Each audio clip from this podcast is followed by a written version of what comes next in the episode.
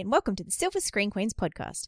Every week we watch a movie and sit down here to talk about it. I'm Mel, I'm Katie. and we're your hosts. This week we watched The Fault in Our Stars, directed by Josh Boone and released in 2014. The plot of The Fault in Our Stars is pretty simple. A teenage girl with terminal cancer meets a boy at her support group and they fall in love. Oh. Yeah. Um, okay, so this is a movie directed by second time feature director Josh Boone and uh, based on a YA novel written by John Green. It's Mm. John, right? Not yeah, John Yes, Green. John Green. Hank is Um, the other one. And uh, it stars Shailene Woodley as Hazel Grace Lannister. Lancaster. I did. I just called her a Grace Lannister. I think I need more Um, wine. Hang on a minute. The. I don't even know where that came from. She is a 16 year old girl with cancer, and she has this little oxygen machine that she drags around everywhere with her. Uh-huh.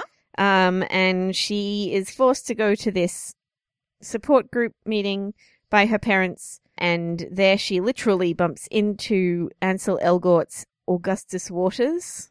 Mhm. There's some, some interesting names in a row. And he is a cancer survivor, missing half of one of his legs, who uh, has this really super upbeat, positive outlook on life, which contrasts with her fatalistic outlook on life. Uh, yeah, I never think of him as being upbeat. I always think of him as being like incredibly pretentious. But yes, Well, he's that too. Um, that- but that's my that's that's sort of a symptom of the entire thing, really. Mm. Um, and I, I don't. It's hard to tell in the movie whether whether it's mocking that pretension or like believing in it. And I I have read the book of the two of us. I'm the one who's read it, and you haven't. But I'm not. I I read it because I was going to see the movie. I didn't. I'm not one of the people who picked it up and fell in love with it and 100% drank its Kool Aid, which is uh it, it is a real cult hit, like a huge huge hit with a lot of people who really really love it. I I didn't really really love it. I thought it was good, but from my adult perspective, it was like the teenagers were really pretentious and obnoxious, and that was deliberate because they were really some of the they're some of the best written teenagers I've ever seen because they embody all those contradictions of and narcissism and pretension of being a teenager, but also the great lust for life that you have when you're a teenager. Yeah. Um. I don't know. It's it's kind of hard to see that in the movie. And okay, before we get into actually reviewing the movie, I had such an awful time trying to watch this movie. The girl next to me started crying 15 minutes after this movie started and did not stop for the whole thing.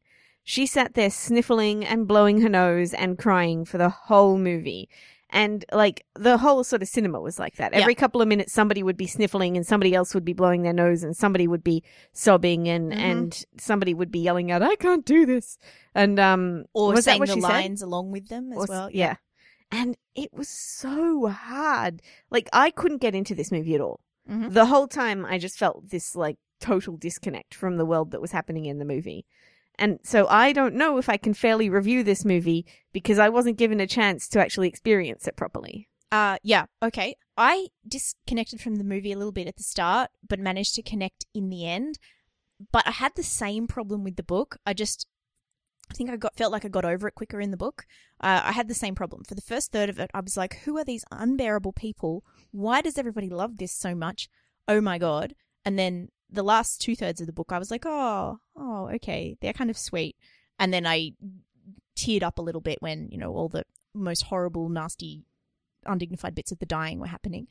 Uh, movie it was probably two thirds of the movie where I was just I felt awkward, I felt uncomfortable. These sh- people were unbearable and even more obnoxious, and I was like even more siding with the mum and dad, particularly the mum. The mum is a wonderful character in the novel, and she's my favorite there. And I'm old, so whatever, get over it. But she's the one I identify with Mm. the most. She's definitely the one I identify with most in the movie, played by Laura Dern, who is who does an amazing job. Oh, she's just magnificent Uh, in this I, movie. she's so good. If if there were any two parts of the movie that made me tear up, and I didn't really in the movie, I did a little in the book. I'm not a big crier in movies though, so don't rate it on that. The t- the two bits that affected me emotionally came from Laura Dern Mm. and her character, but I did manage to connect with the movie. Probably somewhere in the Amsterdam bit, probably where they run into Willem Dafoe and his crazy old curmudgeon, because I really enjoyed that bit of the novel too. And in the movie, it's even more obvious because they run into this guy and he doesn't take any of their bullshit. He's just like, every all, your whole life, everybody's treated you like you're special because you're sick, and I'm not going to treat you like that. And um, I don't know. I, I mean, he was he was just mean. He really was just mean. Like, uh, her having a connection to characters in a book is not a bad thing, and he was really mean to her about it. It's different to just saying like everybody's treated you special, and I'm not going to do that. It's he was downright just rude to them and mean to them, and you don't treat people that way, regardless of whether or not they have cancer. yeah, he's Um, a horrible person, right? And that that's fine. He's a horrible person in the novel too. He's not he's not a good guy. He's not he's not my favorite character in the sense that I like him. He's my favorite character in the sense that I like that he disrupts their lives enough to make them I don't know that he, that's the point at which I finally find myself on their side. Mm. and it also it, it gives the two of them this film suffers from the disease of being a too faithful novel adaptation. There is too much narration and there are too many lines directly from the book. There's too much explaining. There's too and i don't know how you get around it because the book is a first person description of what it's like to be a teenager with cancer and also what it feels like to fall in love for the first time which is really hard to show when you're looking at it as opposed to reading it and being inside somebody's head. But there's it's a little bit too faithful, right? In how it's adapted. And so I, the real moments that came from the characters are when they actually did something like did something emotional where they had to react to this horrible man who was just being a dick to them or where for instance Gus gets on the plane for the first time he's like oh my god oh my god and Yeah. so I yeah it, that was where I started to connect with it a lot more, and then um, it sort of managed to sweep me up towards the end a bit. Okay. So, um, for me, I think I, I liked Hazel a lot, a lot more than Augustus for pretty much the whole thing. Um, Hazel, I think, is more a product of like she, she has all these teenage insecurities that are kind of heightened by the fact that she has cancer, and she's sort of been locked in her own little world. And so I think that's where some of her pretension comes from is just the fact that she doesn't ha- didn't have anybody to connect with outside of that. Um, whereas it seems like Augustus had like friends and and kind of more of a an outside world thing going on, and people kind of were drawn to him because he's so you know up. Um, and so I feel like I, I I think I liked her more, and also Shailene Woodley. I mean, come on, she's amazing. Um, she outacts him by a significant margin. Yeah, yeah, Yeah. she really does. Like whenever they were on screen, I was looking at her. He is Ansel Elgort's too performance is too big.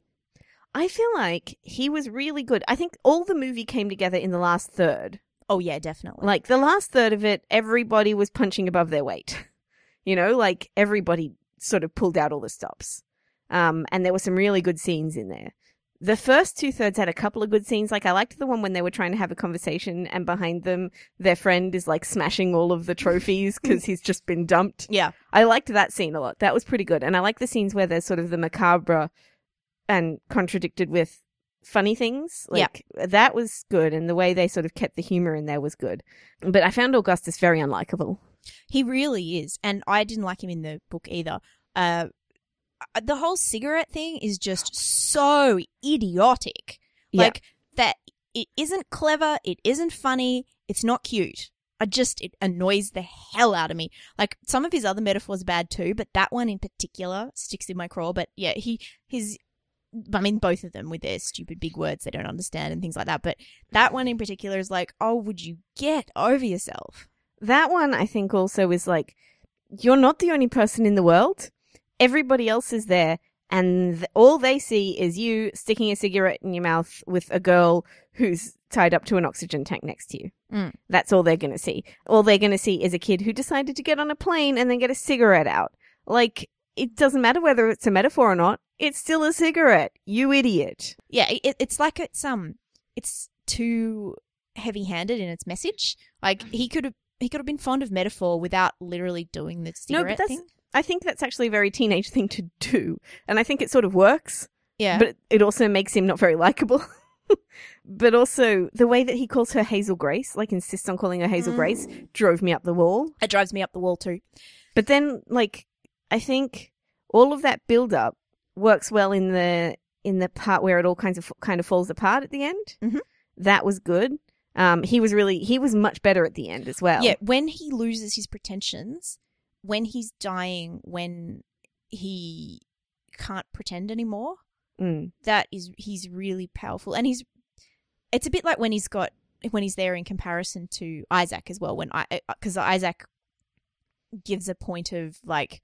I'm not the only person in the world. Other people have problems too, and That's the friend, mine. yeah? yeah, yeah. So the blind friend is called Isaac, and he's Okay. he's one of my novel favorites. The mother and Isaac are my favorites in the novel. Yeah, he was pretty good. He does. He he mostly just is there to sort of provide a point of contrast for them. Yeah. The Amsterdam scenes are sweet. I felt like too much of the movie was like a collection of scenes rather than a story that was going somewhere, Mhm. and that's another reason why the last third really. Because even though it was somewhere, somewhere sad that we were going, we knew where we were going. Mm, Whereas the first two thirds is like we don't know where we're going at any point. yeah, why, like, why am I supposed to connect with these people who use these words and have these really, and there's some real clunky sentences which have been pulled wholesale out of the novel, which work really well as a first person interior monologue, but when you hear them out loud, they sound really stupid. Maybe okay can be our always. Oh my god, they didn't need to say that. I know, right? Right? We got it. We got the okay, okay thing. You didn't need to say it out loud. Like, I get that in YA there's a, a slightly higher bar of explaining things, but you don't need to explain that. I also feel like felt like there the the director's a little too new. There are some really cutesy, annoying things, like the way that the texts come up on the screen in the in the font that they come up in. Mm. Like I remember seeing um, what was that Liam Neeson on a plane one that we saw? Non-stop. Yeah, where I really liked how the text came up on the screen, and like Mm. they had the broken screen when the phone broke, and Mm. he moved in front of them and behind them and stuff. This one didn't have that. They came up on the screen in the cutesy written, handwritten font Mm. with little sparkles, and and I was like, Ugh. Yeah, they carried over the cover design from the book with the chalk writing um, for the opening, but then no, they did something a little different for the text messages. I realized, but it's that same aesthetic. yeah. The cu- chalky thing I don't mind quite as much as that coming up. Because it took me out of it. Um, but everything took me out of this movie. Um, the music was a little bit too cutesy. The flashbacky bits at the end were a little bit too cutesy. The way she goes in and gets changed and then hugs the letter to herself after getting changed so that it connects with the beginning of the movie annoyed me. um, like I can't, I, I just don't feel, I can't feel any emotion when there's something that silly happening. It doesn't, Yeah. and uh, and also because I was so far removed from it anyway. Because every time I tried to get involved in it, there'd be another sniffle. Mm. Um, so I was lucky because I had you on one side and some much more sensible fans on the other side. Like I had people who were, I think they were upset by it, but they weren't like having their feelings all over the place like a lot of the audience was. well, I kind of felt like everybody else's feelings were interrupting me trying to have them. Mm. Like, we need separate screenings. We need screenings every time there's a movie based on an ex- pre-existing canon. We need a screening for the fans and a separate screening for the non-fans. And Katie says this because she would be at the fan screening for many, many things. exactly. And then I would be able to go, yeah, and woohoo and stuff, you know? yeah, like we've been we've been the fans. We've been those people. So we don't yeah, we're trying not we're trying to be really sensitive here because we know this canon is important to you and that we're not going to make fun of you for the things you like. It's because you know God knows we understand what that feels like. But at the same time, it was really awkward. Being this is must, must be what normal people like when they feel feel like when they're around us. Like it it, it was a really awkward and distancing feeling to be around people to whom this meant a lot more than it necessarily did to us at the time. Like we might get into it later on. I don't know. I can't speak for that. But at the time we went into it, we were sort of virgins in the world of Nerdfighteria. There's something also, there's something particularly off-putting about people crying. Mm. I think. It's really, really awkward Like if to somebody watch a movie with somebody who is really, really upset by it. Yeah, if somebody laughs, right, Mhm. at a point that you don't laugh at, fine. It doesn't bother me as much. If somebody's sitting there crying and sniffling and, and you know, ugly crying noises, it's really distracting. Well, because it takes your empathy from the movie to that person who's sitting next to you. Like, there's a part of you that's like, you poor thing, I want to help you. But of course, for the really serious fan of this, that's the whole point. The whole point is to go in and bawl your eyes out and use it for catharsis or whatever because it really means a lot to you. yeah, I mm. don't know. I mean, I can genuinely, honestly say that as a teenager, this wouldn't meant have meant as much to me as it does to to a lot of the fans. But I was a different kind of teenager, Yeah, and I, have only ever cried at two movies in my life. I don't. I, I mean, yeah, it does. I don't know. I can't tell you. This is not the kind of thing I would necessarily have been attracted to as a teenager. But then I did get into Romeo and Juliet when that came out when we were teenagers. The movie, the Baz Luhrmann movie. I did too, but for different reasons. But I didn't make me cry. I was into it because it was fun and the music was cool and the people in it were cool and all that kind And of stuff. And Howard Perrineau Jr. was such a great Mercutio. yeah, he was wonderful. Um, and the yeah, the soundtrack and the yeah, all the all the culture and stuff around it. And but I mean, this has got its whole culture around. There's a whole John and Hank Green have a YouTube channel that's apparently really big. That actually predates the novel, which is based on a girl who was a fan of that, who he met, who had cancer. Mhm. Um, Um, she's something was she Grace a fan? as well. He was a chaplain. he was a chaplain, but that was that's sort of separate story. So he met this Esther Grace, I think. I, I will look that up and confirm that. He met her through the um, Nerdfighter stuff the videos with his brother, Vlog Brother stuff. I only just realized just now that Grace might have some connection to the whole cancer thing. Yeah, well, It, like literally, religion. yeah. Yeah, Just now, I was like, "Oh, Grace!" yeah. Right well, and- now, yeah. not through the movie when Augustus keeps calling her Hazel Grace. That whole time, I was just like, "Why do you keep using her middle name?" Now I'm like, "Oh, maybe it's because she showed grace in facing her cancer." Stupid idiot. right. But and and there's but there's also Oh, the uh, God. the Christian sense of grace, and and John Green was a chaplain and was training uh, to be a pastor. So there's the Christian sense of grace of, you know, even though we are imperfect beings, we're still worthy of love. And the the name thing, um, Hazel Grace is the thing that he does, and it's annoying in the movie and it's annoying in the book. But in the book, there is actually a sort of storyline where she always calls him Augustus, and she does it in the movie too, and it sounds kind of awkward and a little bit jarring because everyone calls him Gus. Do they? Yeah. See, I didn't notice that. So in the she movie. always refers to him as Augustus until until and there is a point at which he is so sick. Uh, she in in the novel, and this isn't in the movie, but she goes to his house and she finds him in his wet the bed, and it's really like it, it, when he finally becomes so sick that it's he starts to lose dignity, and she starts to sort of dehumanize him a little bit. She starts calling him Gus, and so they they don't really mention it in the movie, but when she goes to the gas station and finds him in the car and he's been sick and he can't drive himself home that's she calls him gus uh, because she's moved from seeing him on his own terms to seeing him as a sick person who's in another country the country of the sick which is of course where she moved when she became a cancer kid and the thing that they have in common being sick as opposed to the rest of the population who see them as sick as different from them I didn't get any of that. Seriously, I got none of that. Like, there's no sort of. You don't get that sense that people are treating them differently because they're sick in the movie because it's so much their own little world. they only they, they tell you about it the only time they the only time it happens is when they tell you about it Yeah, you don't see them like. The, literally, the only people we see them interact with, right? There's a cancer support group. Everybody in there had cancer, so they don't do that. There's their parents, and their parents are actually surprisingly great. Like, their parents are all, you know, still together and super supportive and optimistic and positive and all that Mhm. stuff. There's Gus's friend, Isaac, and then there's Peter Van Houten, Mhm. right? That's it. Other people occasionally see them and give them sort of sideways looks, but then they end up cheering for them, so whatever.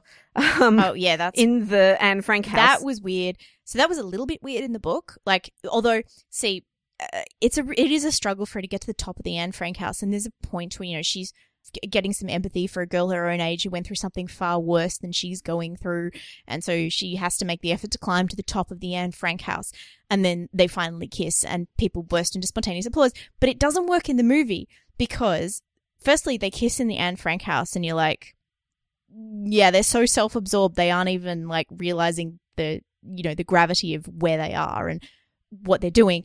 And then a bunch of middle-aged people start clapping for them very slowly, and I'm like, middle-aged people would not be clapping at teenagers making out. I'm sorry, it just would not be happening. But also, I didn't get that. Again, from the movie, I didn't get that she was doing it for Anne Frank. I got that she was doing it to prove Peter Van Houten wrong. Yes. Right? Like, that's, that's, Well, wasn't it- that, something. that's part of it, but it's also she pushes herself partly to prove Peter Van Van Houten wrong, but is also because she's in this place and she's realize she realizes in this place that she's not the only person who suffers, But and I there are others like that. her who have suffered. Well, that you even hear her and I know, but that was it. Was all these positive recordings, right? Like what we heard was all. Um, it's such a beautiful day outside stuff. No, the well, not quite. The recordings a bit like stuff that Hazel says. It's, a lot like some of the stuff that Hazel says, but doesn't necessarily. We don't necessarily see her act out. Like she's got some. First time she gets up in support group, she has this long spiel about how life isn't fair and all that kind of stuff. And so there, you hear some recordings from Anne Frank about life not being fair, but you got to make the most of it and all that kind of stuff. And Hazel likes to say those things in support group. I didn't get any of that. The only thing I remember though from support group is Augustus standing up and going, "I'm afraid of oblivion," and I was like, "Yeah, that was a pretty Oh. bad movie." That was it. Like, I, that was so so pretentious. Um, but yeah, I didn't I didn't get any of that from this movie. I don't think that they were trying. Like, th- I think they were trying. That's you have to true. be a fan of the novel to get all that. It's a bit like in the Harry Potter movies where we watch them and we're like, if you didn't read the novel, you would not know any of what's going on here. And this is okay. the So, Harry Potter movies are. s- well, they've got other problems as well. This is works much more successfully as a movie, but there is a whole lot of stuff going on there, and I have to come back to what I said before: is that this is the kind of story that the medium. It's almost hard to get across in this medium. Like, there's some really there's some stuff where uh, about falling in love for the first time about how that feels that is really quite effectively done and there's bits of like when they're having sex and they say stuff to each other that's kind of like at any time out of the context of an intimate moment with a partner it would be really icky but when you are having sex with someone and then you've fallen in love for the first time it's the kind of thing you say and no, that, that, scene kind of was sweet. I thought that scene was, and good. that's done really really well but a lot of it goes on in her head and it's really hard to get it across in this medium See- where a lot of it's going on in someone's head I think, yeah, I think Shailene Woodley did a good job by herself of, of expressing a lot of that. I didn't get the Anne Frank stuff. That just didn't really. It felt too long. It felt clunky. I think the the dinner scene was a lot better Mm. because they had it had this air of lightness and sweetness to it. Mm. Which contrasted with what they were talking about, which I thought again worked really well. I think when they contrasted that kind of light, funny, airy sort of stuff with the darker side of talking about cancer, that was worked really well. That was Mm. the best parts of the movie. Even the the funeral scene, like not the real funeral scene, the pre-funeral one that that um, the eulogy yeah, the eulogy scene. It went a little into hokey territory, but some of it was really well done. Especially Isaac's speech was Yeah. terrific. Uh, That's and that's one of the most affecting parts of the book. If you're going to cry in the book, that's probably where you'll cry. Okay. Um, and, and it was Apparently not in the movie. If you cry in the movie, you're going to cry at every single scene. every time he says okay. I knew every time when you see him come on screen, yeah, and I haven't read this book. I knew he was going to die from about uh, when we met him, and I knew he was going to tell her in Amsterdam because of the reactions of the people around me. I knew exactly what was going to happen Mhm. from like the very beginning of the movie because everybody around me kept telling me with their reactions. their cues. Yeah, Like I knew the whole story, which I think is another reason why I couldn't get into it. I knew what was going to happen. And so I didn't know when we were getting there, but I didn't know where we were going particularly either. Mm. Like I figured eventually they would fall in love and he would die and that was it. That was all I knew, right? So I didn't actually know that they would go to Amsterdam, though I kind of figured that out fairly early on when they were talking about, oh, I can't go to Amsterdam. And I was like, you're totally going to Amsterdam. Um, but yeah, you know, there's that kind of, there's no, there was no surprise in this movie for me. Mm. I think the only really surprising scenes, and this is why they, they got to me, were like that scene where Isaac's breaking the trophies, the scene on the plane where Augustus is just freaking out about the fact that he's flying, which was adorable. Um, what else? The Peter Van Houten scene, kinda, although I knew that he would be a jerk. Mm. Like I knew it. Um, you never meet your heroes, that sort of thing. Um, what else? There was another scene that surprised me. I can't remember what it was, but I liked it. Uh, for me, it's anything with Laura Dern. Yeah, but they didn't surprise me. I just enjoyed No. her in it. I it, but she had some scenes where there's a scene where oh, sorry. Um, Yeah. Just to um, because I remembered which scene it was. It was the scene where he was in the the, the gas station scene. Oh yeah. Um, was like a that was a really emotional scene. Mhm. That was a genuinely emotional scene where he's sitting there, and he's coughing up blood, and his wound is infected, and she's Yeah. like, "I have to call the hospital," and she's so so poised, like she is handling it so well hmm and you can tell that she's somebody who has suffered through a lot of things, you know. And that scene, um, and he's just falling apart. That scene was fantastic. Mhm. That was good. Yeah, because it, it it throws away all the the words and all the pretense, and it's just about this kid who is dying and he doesn't know what to do with it, and this girl who has been dying for a long time and is quite accepted at that fact, and now she has to deal with someone else dying, and I it's so well done. and she's yeah, they're both really good in that scene. Mhm. So that was the other one that I think. Shailene Woodley is amazing in this. Like I, I didn't even I forgot I was watching an actor. I with um with Ansel Elgort, I would notice his little mannerisms, and, Mhm. and I thought he, he was a bit over the top in some scenes. He's also he's twenty years old. Uh, I mean, she's twenty two. Sh- I know, but he is. I, like- I look, he wasn't bad. He was just out acted by someone who is amazing. Mm. But I didn't feel. I felt like I was watching Hazel. Like I, I didn't even. There was a seamless transition from reading Hazel in the book to seeing Hazel on screen. I was like, yep, that's her. I, I didn't even doubt it. From the book to the screen, Laura Dern improved. As I was saying before, she was freaking amazing. Like she had a scene where um, that's, that's right. Hazel runs out to, to be with Gus to do the eulogy thing, and as she's leaving, her parents wanted to have want her to have dinner with them, and she she can't quite explain it to them, and she's also like, "Oh my god, you guys need to get a life outside of me." Like she, you know, typical teenage self-centeredness. She doesn't really see what's fully going on with her parents, and that's fine. But her mother explains to her that firstly that she's taking classes, she's doing other things, they have a life outside of her, but she also says, uh, I think the line is, "You of all people should understand what it's like to live with pain." And in the book, it's fine. In the movie, Laura Dern just makes that into a moment where I nearly like lost it. I nearly started crying. I was like, that the way she delivered that was just just pitch perfect. Yeah, I don't think it was you of all sh- people should know. It was something like you know how it is to live with pain, and you've taught us. Mm.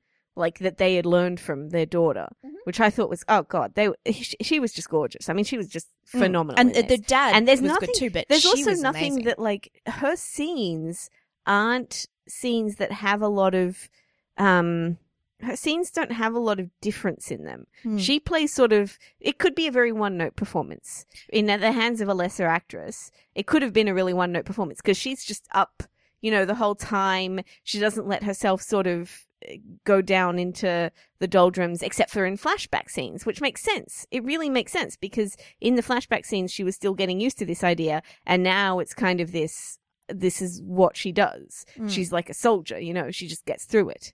Um, and she's terrific. And she shows these little nuances in every scene, even though it could be all played really flat.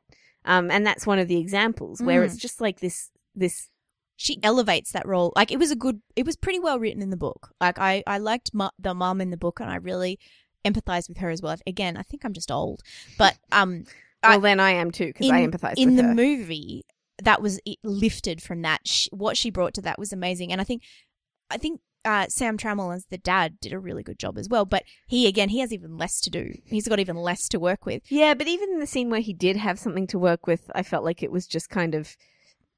He felt like a TV actor in a movie role, you know what I Mm, mean? Like yeah, he and just again, kind of well- wasn't selling it. like Ansel Elgort, he was outacted by Laura Dern. Like he was he was outacted. And the other bit that if I were going to cry, I would cry at was when I saw her parents when Gus has died, her parents have to come into her room and like they've answered the phone call and they have to come into the room and tell her, watching her mother's face as she walks into the room, knowing she has to tell her daughter that her great love has died. That got to me much more than the actual death. It was I, I could I, I was like I felt in exactly what she was feeling having to walk in there and break that girl's heart. Mm. Ay, ay. Yeah, she was terrific. Um, and yeah, there was some, but there were scenes where Sam Trammell was given the opportunity to do more, like when he talks to Gus in the house, or when he welcomes them home, or when he's talking to um to Hazel at the end of the movie, and he doesn't quite make No, it. Like, But when, when I- actually, you know what? It, his performance reminded me a little bit of Stanley Tucci in um Easy A, but not good. Oh like yeah, Stanley Tucci in Easy A does that, like what he was trying to do in this Yeah. movie. You know, like, like the whole great kind of jokey dad. but supportive. Yeah, Yeah, well, it's a really adorable scene where they come back from Amsterdam at the airport and he's waiting with this big sign. It's like, "Hello, my beautiful family," and then in brackets and Gus. yeah, it's, super cute. It's super cute. Um, and that could have been, I think, in the hands of a of a more experienced actor. I mean, he kind of looks a little like Shailene Woodley, so I can sort of see where Yeah. they went. And you know, they this was a cheap movie to make, so Mhm. they couldn't hire anybody. They spent their big. money on on Laura Dern and Shailene Woodley. Even then, I don't think that Laura Dern and Shailene Woodley. I, Laura Dern is sort of not that huge at the moment, No, and no, Shailene I mean- Woodley hadn't quite reached. She hadn't been in Divergent yet. She hadn't been in. Um, I Mm. think she'd been in um that George Clooney one, but that was still just kind of buzz. You That- know, yeah, that, and that's like true. background buzz. She Mhm. wasn't a thing yet, so nobody in this movie is a big star except for Willem Dafoe. That's where they spent their money Probably on getting a good Peter Van Houten, which was worth it. Mhm. He's good. Um, million miles away from the last performance we saw him in, which was Grand Budapest Hotel. Mhm. Um, but yeah, he's good. So yeah, and then also probably shooting in Amsterdam because that was clearly shot in Amsterdam. yeah, they want. It's apparently the first movie that's ever been allowed to shoot at the Anne Frank house. They treat you different when you When you've got cancer. Yeah, right. Like Yeah, I know, I know. cynical, but there you go.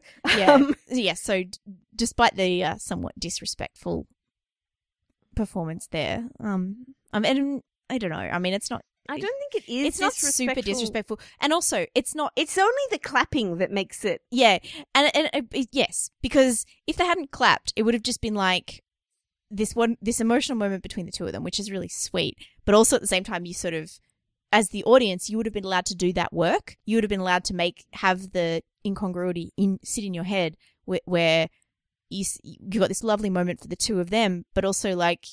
Guys, you know you're in a really solemn place where some really terrible stuff happened. Yeah, but you know, there's also the kind of idea that I don't think Anne Frank would want everybody to go there and be like, Right. be It's, it's life affirming. She was very. it's it's a lo- really life affirming act And- in a really sad place. And also, by the way, Anne Frank was at least experimenting with bisexuality before she died. Yeah, Um, there's her this- original diaries had a whole bunch of stuff cut out of them yes, for the where she version. where she experiments with masturbation yeah, for the first time. Yeah, very, very annoyed that those things were cut out. That's a separate thing, but I just thought it was interesting because I'm Yep. also going to bring up the fact that Hazel kisses Augustus.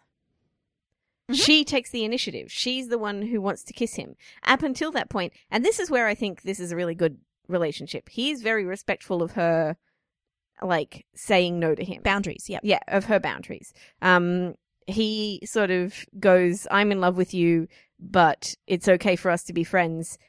He doesn't go into a rant about how he's been friend zoned he doesn't hate her afterwards. He doesn't yell at her. He goes i'm in love with you but if you don't feel the same way or if you do feel the same way but aren't comfortable telling me then that's okay yeah. I, I will go as far as you're comfortable. right and that's and then when she's comfortable to take the next step she does Mhm. Yep. um, which is a really great message. And I think there's a lot of really good messages in it. I just don't think that it's necessarily portrayed the best way. Um, and I, Mhm. I don't know, like, I think the fact that I, I'm annoyed that I didn't get to watch this properly. I'm genuinely deeply annoyed because I, the fact that I was so removed from it the whole time meant that I was watching it as a movie the whole time. Mhm. Now, normally what I do is I watch a movie, I go along with it. Every so often I might have a suspension of disbelief or something, but I go along with it as best as I can, right? Mm-hmm. I will just like try and get into it the best I can.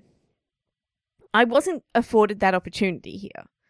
I'd never had an opportunity to get into it. So the whole time I was removed from it by like this degree of separation. I was looking at it at, um, as a movie. Hmm. And I think there might be an element that elevates it as a movie that I didn't get to see because I was distanced from it the whole time.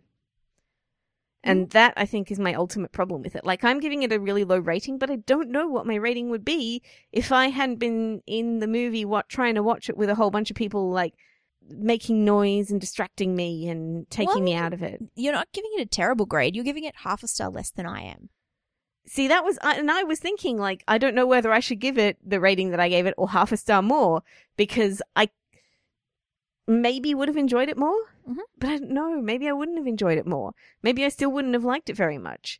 I just wasn't given that opportunity to know because it wasn't like it. I was just taken away from it the whole Mm. time, and that frustrated me like you wouldn't believe. Like I was sitting there, my leg was jiggling, I was like rubbing my head. I was like, I was. It was a endlessly frustrating experience for me trying to watch this movie. And I was exhausted at the end of our screening, even though I didn't have your same weepy Jane next to oh, you. Oh god, she she just cried the whole time. Yeah, I, I didn't have that, but I was still exhausted at the end of the screening because I had to really work hard to get through the early bits because I was like, oh gosh, Katie doesn't know all the stuff that goes on behind this. She's just gonna find these an- this annoying, and then I was finding it annoying, and uh, and then but then I finally got to the end. I was like, yeah, okay, okay, Okay, they're little bits like I just I really appreciate like Shailene Woodley. She was putting her all into this. Like there's little bits where she looks at Augustus and she giggles and there's this perfect teen crush thing that she portrays just beautifully. yeah, it- Where I Mm. cuz I was like I've been her. Mhm. I've done that. I don't didn't get it with him. like he wouldn't maybe have been my ob- the object of my crushing, but I got her. it doesn't matter who the object of your crush is. It, it's that's the whole point. The object of your crush isn't perfect, just like you're not perfect. Like he might have one leg, he might be a jock, and you're you're a bookish girl. That's not the point. The point is that there's somebody, and you know, if you've ever been a teenager, you know what that feels like. One leg. I've had a crush on Adam Hills for years. Um but anyway, um, no, but that's what I mean. Like he might, he won't be Yeah. perfect. There'll be some way he's not perfect. Well, that that as well. Like when he was telling her Mm. what his leg was like, and she was like, "Get over yourself," and I was like, "Yeah, t- exactly," because there were things that she did, but like I wasn't watching it as as kind of genuinely empathizing with her. I was watching her, watching it as this sort of, oh wow, she's doing re- a really good thing with this scene. That's how I felt Oh, during yeah. this I, movie. see, I was just like, oh, this is Hazel. I didn't even. yeah, because I didn't know Hazel. Mm. I was being introduced to Hazel for the first time. And what I got was, wow, Shailene Woodley is good. Gee, she has huge eyes. yeah, and it starts and ends on a shot of her eyes. it does. And so the whole, but Mm. there's other things like, that must be the way they shoot her or something. Or like, if, there was this moment when she was in the, in the support group meeting and she's all looking down and then she suddenly looks up and, and I was like, just, just like a doe or something. Yeah. She's all eyes. This whole girl is just Mm. eyes. Her whole face. Mhm. Um, which she used perfectly. She is extraordinarily talented, and it is my greatest wish to watch a movie starring Shailene Woodley and Jennifer Lawrence and Lupita Nyong'o. I would sit there just the whole time like this. Well, so long as it was, you know, Star Trek 2009 Eh, kind of eh, eh, yeah. plot. Yep. Well, they, there you go. You can do it. Like reboot it again. Go even younger. We'll have Jennifer Lawrence as Kirk. Yep. Right. Um, who can Shailene Woodley play? Oh, We'll have Shailene Bones. Woodley in there. Bones. And Lupita Nyong'o can be Uhura. She could be Or Spock. She would I be a think great she would be Spock. Spock. Yeah. There you go. Stick in Lupita Nyong'o as Spock, Shailene Woodley as Bones, and Jennifer Lawrence as um as Kirk, and you've got me. That's the movie that I will go. I will go see it like seven hundred times at the cinema, and the whole time I'll just be sitting there like dying at the incredible talent of the new actresses in Mhm. Hollywood. I feel like we've just come into this new age of actresses in Hollywood, and for a while they were okay, they were okay, but all of a sudden there's just these like brilliant actresses just bursting onto the scene all at once, Mm. and I want all of them in something. You know who should play Uhura? Gabby Sidibe. well, I really no, like no, no, her, it's gender see- swap. We need one boy. oh, right. there, he has you know. boy. Um. I liked Boris Kodjoe, but we're going younger, so maybe Michael B. Jordan. Let's have Michael B. Jordan as Uhura. Okay, that'll do. Yeah. He's adorable, Okay, no worries. and he can be the eye candy. Sounds like a plan. Very, very short skirt. we'll put him in the very like short skirted uniform, right? Like, Okay, I can That'll get behind that. um, we should probably wrap up though. oh, if you insist. I was enjoying that topic of conversation. I know, but I'm going to cut it out, cut some of that out anyway. So, no, why? well, it depends. I've we've talked enough now, so it might it might be okay. I might be able to keep it.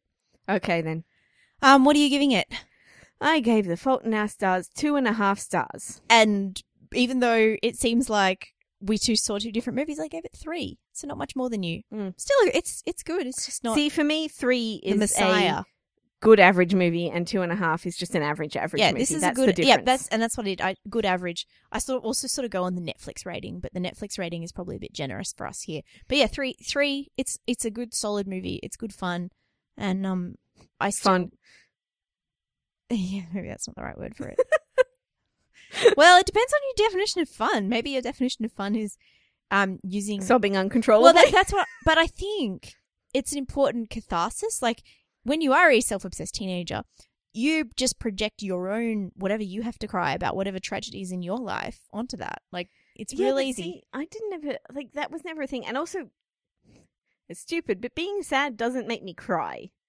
I don't know if you've noticed this before, but Mm. being sad doesn't make me cry. Being angry or frustrated, being drunk or does. Being drunk. So- yes, that's no, it's fair. It's true. Um, but you know, like, uh, like when I watched, or being actually being touched makes me cry more than pretty much anything. Like whenever I watch Lord of the Rings, it was when Sam does the "I can't carry it for you, but I can carry you" when I'm sitting there like crying. Mm. And that, Um, well, that's basically what what uh, um, Laura Dern does here. That Yeah. that it's really touching. Like it- it's that completely selfless care for another person, and and Sam Gamgee does it, and Laura Dern does it. You even they even show it when she's um every time Hazel yells out, "Mom, mom!" She comes running. This poor woman is in the shower. She comes running in a towel. I love that scene. Like, that was uh, so because- cute. she just wants to make like she knows she doesn't have much time with this girl, this daughter, this only child, and she, she- will come running at every time this kid c- calls because she, every second with her is valuable. And she also lets her go. Like she lets her be a teenager. She knows that those two had sex, and she doesn't say anything No, about it. but she Um, wants them to. She's like, Hazel's got a friend. Hazel's got a boyfriend. It's the most exciting thing that's happened to her Yeah. because Because she gets to experience all those things Right, that she didn't think she was ever going to experience. this- there's a thing in the book which is not in the movie again, where Hazel talks about if you're really sick, your parents pull you out of school, and Hazel's been pulled out of school. Gus didn't get pulled out of school. Gus kept going through school, and Hazel got pulled out of school. She got her GED, and now she's in taking college courses already. When even though she's only seventeen, Uh, so she doesn't have a lot of normal experiences, and all her mum wants is for her to go on dates, for her to drink, for her to like do stupid shit and be a teenager, and it's it's glorious. It really is. I mean, that's sort of the magic of her character is that she's like subtly pushing her daughter into living Mm, before she dies, I guess, yeah, which is kind of the point of the movie. So really, Laura Dern, hero of this movie. totally the hero of this movie. I think that that that pretty much sums it up, right? Mm-hmm, pretty much. We should probably wrap up because we have another podcast to record. Plus, I have to edit this one. okay. If you want to read the show notes or find out anything more about us, you can do that on our website, silverscreenqueens.com. Katie's review of The Fault in Our Stars and everything else that she watches is on her blog, silverscreenqueen.wordpress.com. We're on Twitter at screen underscore queens. You can find us on Facebook or you can find us on Tumblr, tumblr.silverscreenqueens.com. Thanks for listening. Bye. Bye bye.